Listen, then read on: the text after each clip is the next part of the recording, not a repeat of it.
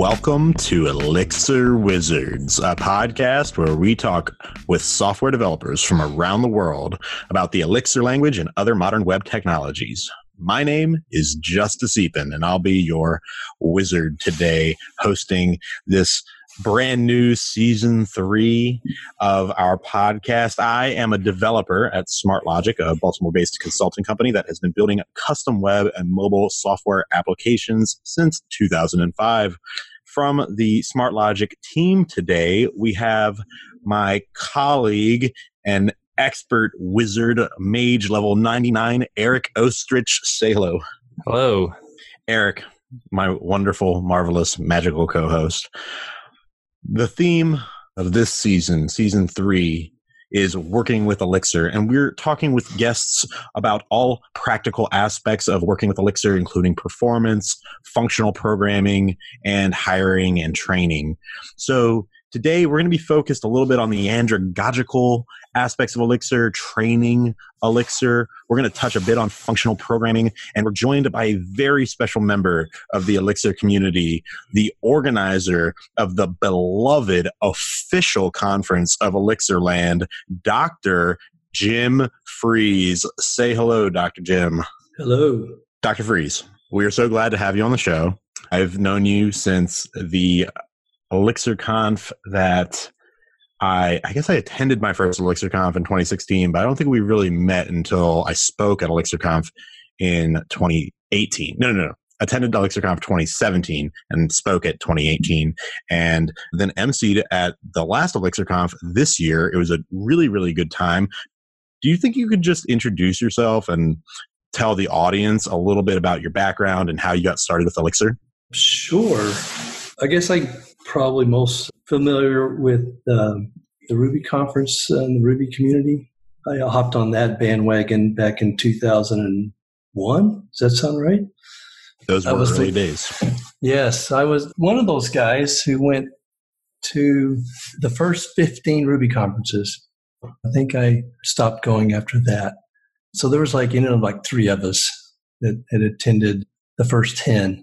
So yeah, that's where I got started. And then 2006 or something, we started a um, Lone Star RubyConf and basically did that for a few years and then we let that go. And then I saw Dave Thomas's nine minute video on Elixir where he was promoting his new book. That's my first exposure to Elixir. So I took a look at that and it didn't take long to figure out that, hey, this, this is the future.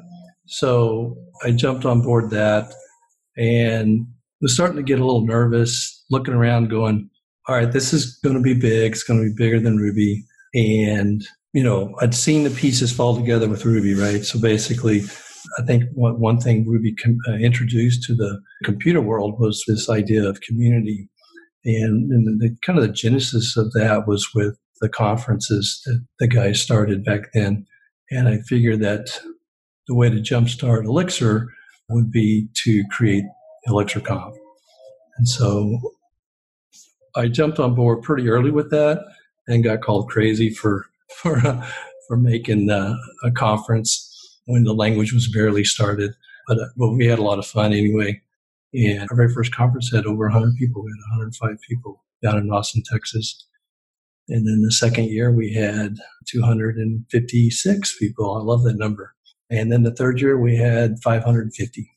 So, you know, I can't take credit for that, but it was nice to be there to help facilitate. I think we helped facilitate, or maybe we were just along for the ride with that first explosive growth with Elixir.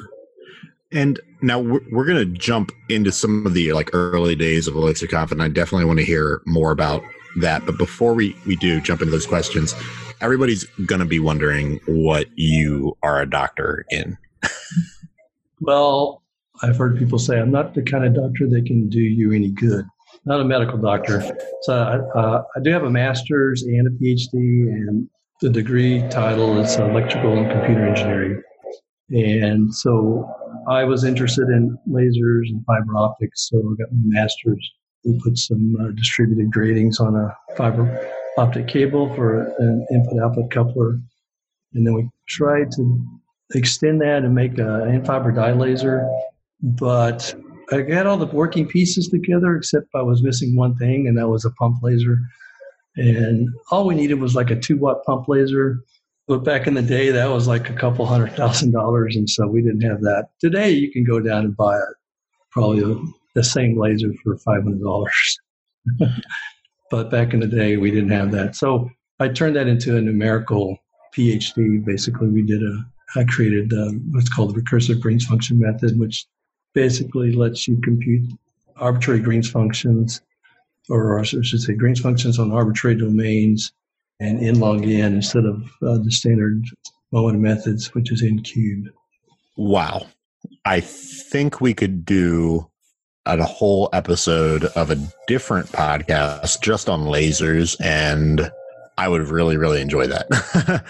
but it, I know that if we don't stick to Elixir, I'm going to get in trouble with the people who asked us to rename the podcast to Elixir Wizards.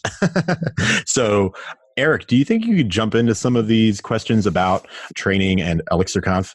Sure. So I guess let's start with how do you think ElixirConf fits in with the training hiring process of other companies? Because I know a lot of people go to, to ElixirConf and does a, a lot of networking and whatnot. So I think we have three basic objectives or things that we're actually fulfilling. It's not like we set out to do this, but I think the number one thing we do is connecting people. So in that sense, we're connecting companies with employees and we're connecting developers who want to share and work together on projects. You know, we see a lot of that with core team working with people. And I think the second thing after connecting is education.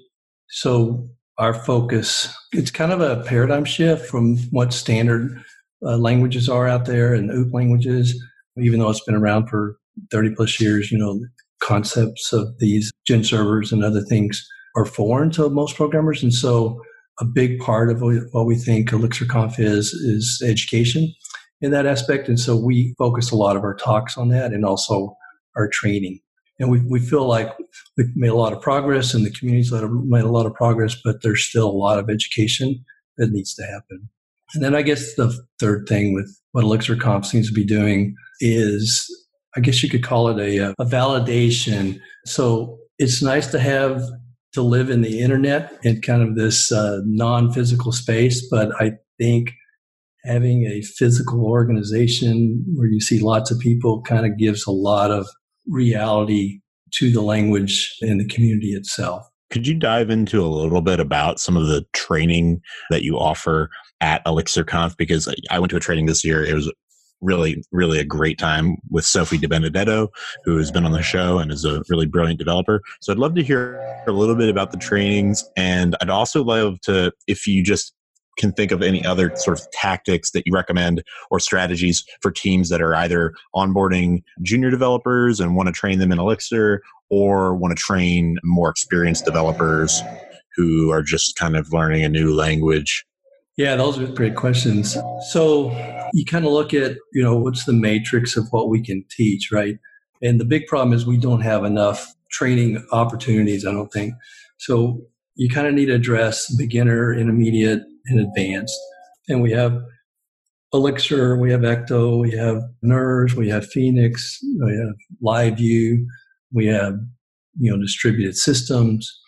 So there's all these different classes. So we usually put a CFP out, and people will submit for a six-hour class, which is pretty much a full day. And I and I like so our, my idea on these trainings is we want them to be classes where you sit down and you open your computer up and you actually do code and you run code and you and you learn by doing instead of it just like being an extended lecture. So I think that's one of the, the main concepts. And what's really been interesting is the quality of people that do these trainings.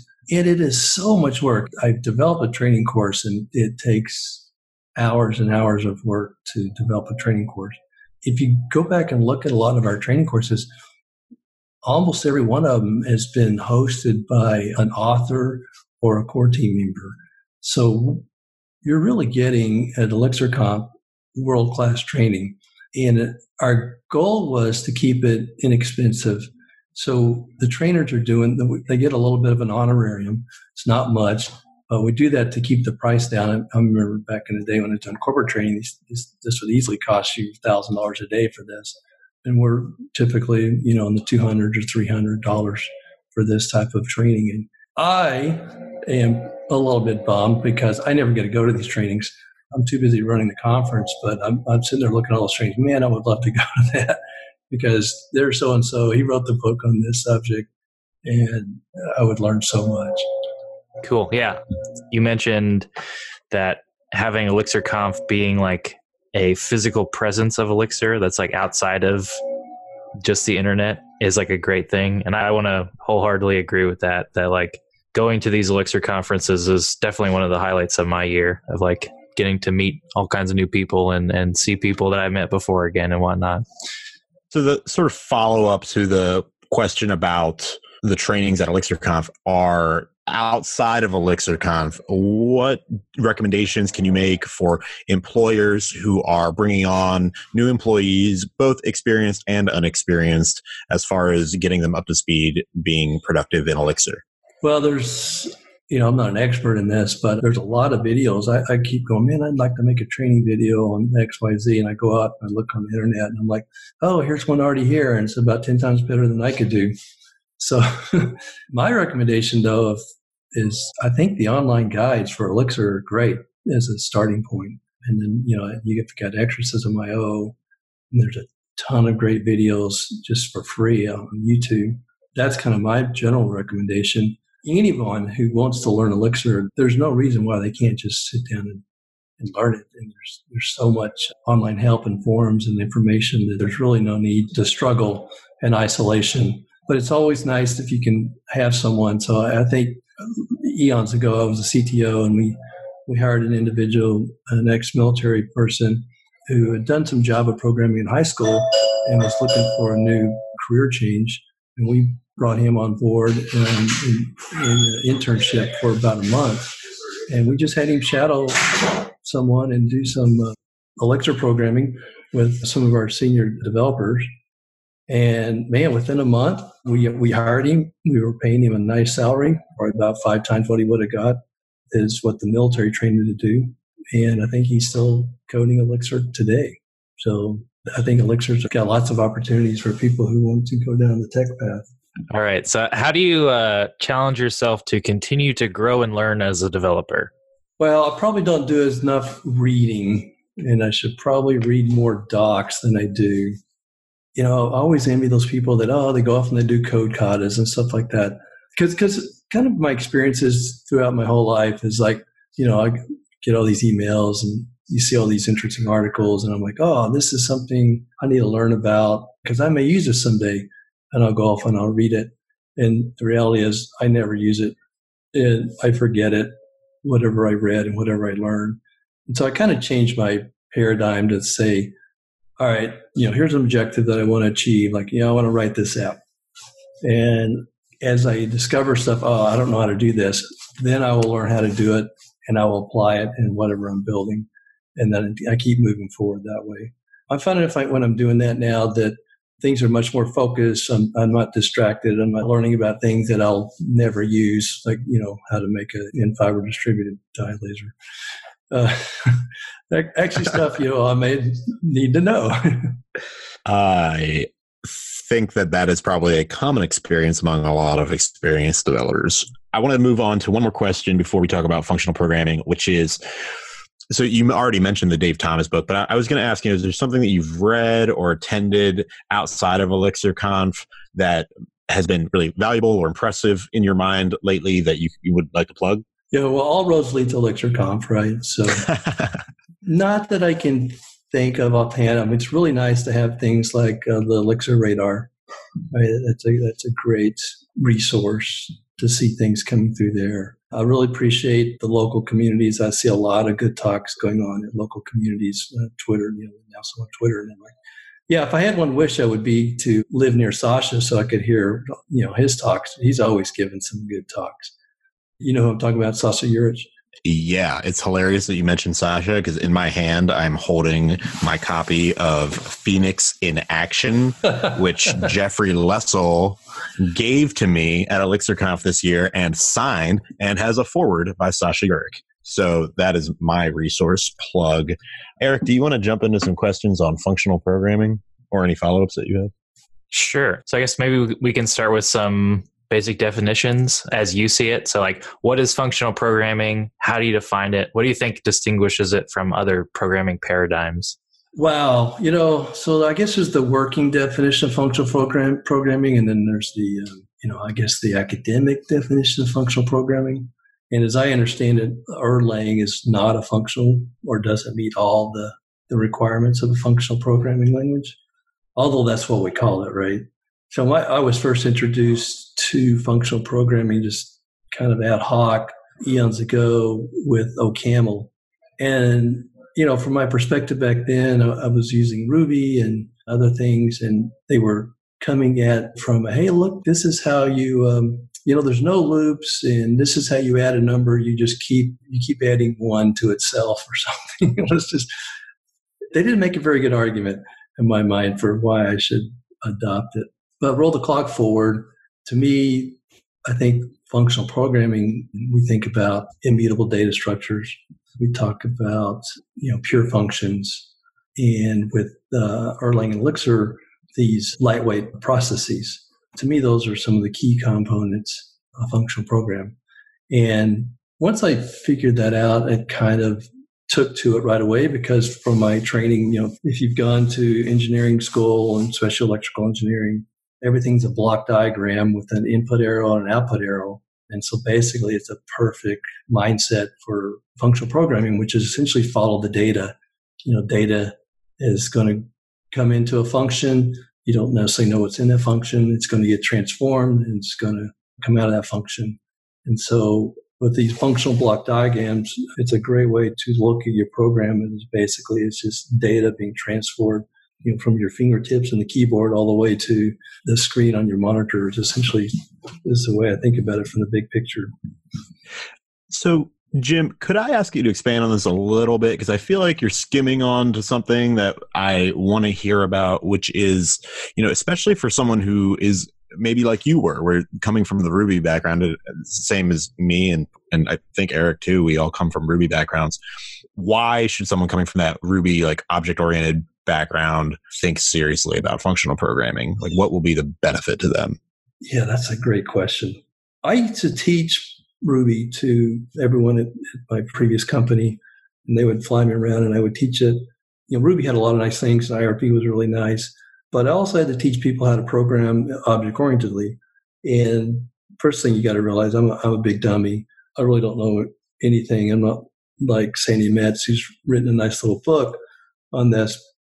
But I would come to a screeching halt in a real hurry on how to answer people's questions when you create a class and you do a def, and I'm like, I'm already lost, right? It's like, okay, I'm sorry, I, I don't know what the best way to tell you to to handle this. Do I do I make it an instance variable? Do I pass it in? It's just a paradigm that to me it's kind of icky in my mind. There's so many things you, you have to have various opinions and you have to have business excellence, so to speak. It's just kind of muddy in my mind. Whereas with like functional programming, okay, I don't have these questions, right? I, I know that every every function is going to have to take all of its arguments, right? That's just the way functional programming works. I don't have to ask these questions. I don't have to try to put it in a, a member instance variable or anything like that. So that's one of the big things that I think functional programming is, is it answers a lot of questions or it removes questions that on how to set your code up that you wouldn't have. Mm. And when you were first transitioning to a functional paradigm, what was the biggest hurdle for you to grasp? I think probably the my biggest problem was my own preconceived ideas. It, it, it's this or it's that or it's recursion. So you kind of have to like not have preconceived ideas or do a little more reading, I think. But like my first experience with Elixir, I'm, I'm writing some simple code and I'm writing, you know, def, hello, blah, blah, blah. I was playing around with it and I wasn't playing around with it for more than five minutes. And I'm like, I'm getting this error. And it's like, or a warning. And it's like, you know, you're using this very, you, you, you define this variable in your, in your function de- definition, but you're not using it. and at that point, the light bulb went on. I'm like, man, Ruby never told me that. and I was writing this code. I'm like, this is simple code. I can't make any mistakes. How can I make this mistake? Right? It's like your eyes open. It's like, wow, how many mistakes I'm making that, you know, I don't have a compiler to tell me this kind of stuff. It, it was awesome to, to see that. So again, you know, someone like myself who's just constantly making mistakes when they code, dumb mistakes, where, you know, an interpretive language can't pick them up. I love this about Elixir. I, I don't think there's been more than one instance in the last four or five years where I made some mistake that the compiler couldn't tell me about. It's just great. I had that happen to me all the time. And, and Ruby was like, oh no, what did I do? And it would take me ever for to, to find it. Yeah, I want to, I guess, give a shout out to the Elixir compiler as well. It's got some pretty great errors that tell you exactly what you're doing wrong. Yeah, All and right. I don't know if that's a function of FP or not. Right? It's probably not but it is a piece of Elixir. I think for a lot of people, if they're coming from an interpretive language, it's it's really nice to have. Yeah, I guess it's more of a compiled versus interpreted. I guess because I know like Rust has an excellent compiler as well, and same like like Elm. Right. I guess I would jump in with like an early aha for me with Elixir and Phoenix was the idea of like pipelines and data pipelines and sort of being able to like reach into your your modules and your logic and just uh, it's just sort of it's easier to reason about because it's a clear path between where the data is coming in and what the sort of like end return value is going to be. And that's something that's developed over time and uh, you're absolutely right. I mean that's that functional block diagram the data flow. When i first started programming the super smart guy my manager he taught me especially in debugging but in coding follow the data right? And I think if functional languages make that explicit, that it's all about data and data transformation, and and the pipelines really really help with that in Elixir. All right. So, what's your favorite thing about functional programming? Hmm. Well, my favorite thing right now is LiveView. Okay, go on. Is that like go on? because and I bet Eric actually has some things to say about this because I mean it's empowered by functional programming, right? Well, but, so good. Yeah, I'm cheating on that one, but yeah. So I'm going all in on LiveView. I'm writing an app right now that I'm only doing REST where I have to, and there's, there's just a couple places. Everything else is LiveView. I'm kind of doing this as a test just to see how far I can take it and what it does with user experience. But this would not be possible without Elixir, without Phoenix, and without the Erlang ecosystem, the Beam underneath. You know, people have tried to copy LiveView and other systems, but I'm not sure how that's going to turn out because they don't have the underlying processes. They can't, they can't handle concurrency the way uh, Elixir can. And I don't think they're going to be able to get the mileage out of their systems especially those that are using threading. And a lot of these are, are, are really kind of cheap hacks that don't work. Plus, you added that all the great uh, features that uh, Chris and Jose have added to LiveView. Just it's unbelievable how much you know design's been going into that, and they now have components in LiveView, so it's it's, it's pretty sweet. So it's kind of a new way to program, and I'm, I'm like essentially writing desktop apps in the browser. Um, and so I'm kind of curious to see where that's going to end up. That I think is a great place to segue into our closings. We like to give you time to make any plugs or asks for the audience, any shameless self promotion that you like. We want to give you that time to do that now. Of course, ElixirConf and any other projects that you might have that you want to share with the audience. Yeah. So I think everyone knows about ElixirConf, and that's going to be next year back at the Gaylord Rockies, which was a super awesome venue. I think you can attest to that. It was quite nice. Yes. yeah, we're looking forward to another great year there. And then I'm actually currently looking for the 2021 location. Hope to have that resolved in the next month. Put your uh, votes in now if you, if you have any particular place you want to go. And then uh, in April, the 27th, 28th, 29th, I think that's right, is ElixirConf EU. And we're back in Warsaw. So that was a great venue. We had a lot of fun in Warsaw. And that's our basic thing. We're gearing up for that right now. There's a trainer CFP open. If you want to do training and you want to do that in Europe in Warsaw, you can go to the elixirconf.eu website and submit that and then we'll be opening up the CFP here soon as well. Okay. Dr. Jim Freeze, thank you so much for joining us today on Elixir Wizards. Can I be an apprentice? I think you are a what did I say, Eric? Was it level ninety nine mage? I think you're a level ninety nine mage as well. Dr. Freeze, thank you so much for joining us. This has been another episode of Elixir Wizards with Smart Logic. My name is Justus Eapen. I am joined by my co-host Eric Oestrich. Join us next time for more magical discussions on our favorite programming language, Elixir. Thank you.